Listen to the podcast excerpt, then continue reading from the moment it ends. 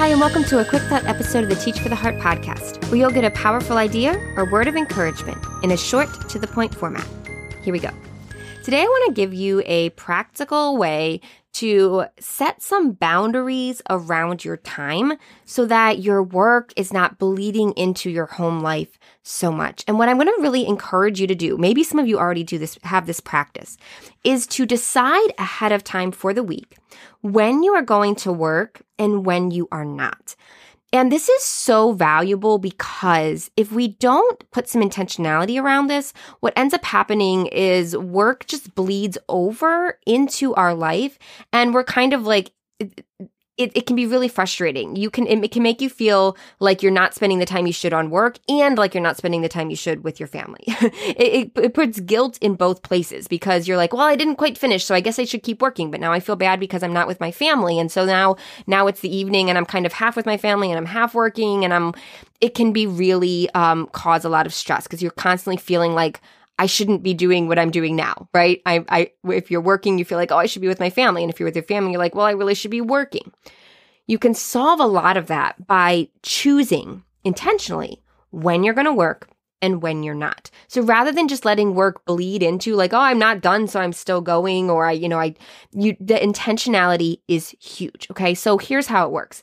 Um, you, at the beginning of the week, you think through, okay, what does this week look like? Okay. Do I have a bunch of grading I have to do or report cards due? Do I have, you know, what responsibilities do I have at school? What responsibilities do I have at home? What's going on in my family?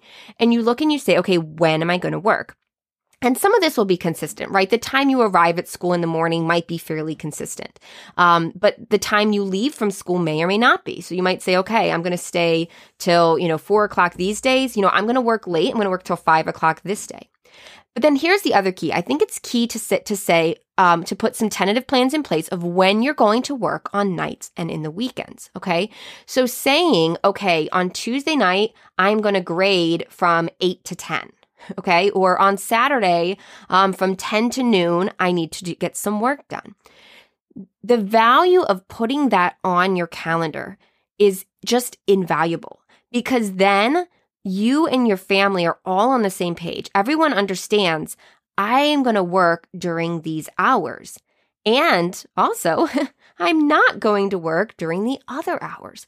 And it really does wonders for your communication with your family, but also, even if you don't have a family, does wonders for your own mind. Because then if you know on Tuesday night I'm work, I'm grading papers from eight to 10, that's an appointment in your mind. You know that's going to happen. And so you don't have to stress on Monday afternoon and Monday night and Tuesday morning. When am I going to grade? You know, I'm going to grade these from eight to 10 on Tuesday night. And when that time arrives, your family's not like, oh, why aren't you with us? Mom. They're like, no, mom, mom, we know mom is grading from 8 to 10 on Tuesday.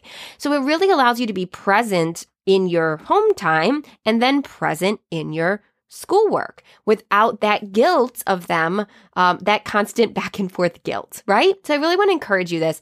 Um, what I recommend doing is kind of having, I'm sure you've probably heard of an ideal week where you sit down and say, what would an ideal week look like? I think that's valuable, but the real key is doing this every week. Okay. Because every week is different and life looks different every week. So every week looking at it and saying, okay, what makes sense this week? When do I need to work on the evenings or weekends? And when am I not? And, and just making that decision, the intentionality behind that, the actual choosing is what makes it so valuable. So I encourage you, try it as an experiment for the next three weeks and see what you think. And I have to tell you, this is a feature that we are incorporating into our brand new Plan and Pray planner for teachers. I'm so excited about this. Um, every week on the weekly spread, there is a spot for you to choose when you're going to work and to write it down um, so that you can get clarity on that. So this is just one of the many features we're incorporating into our new planner for Christian teachers. I'm so excited to share more about you, uh, more about this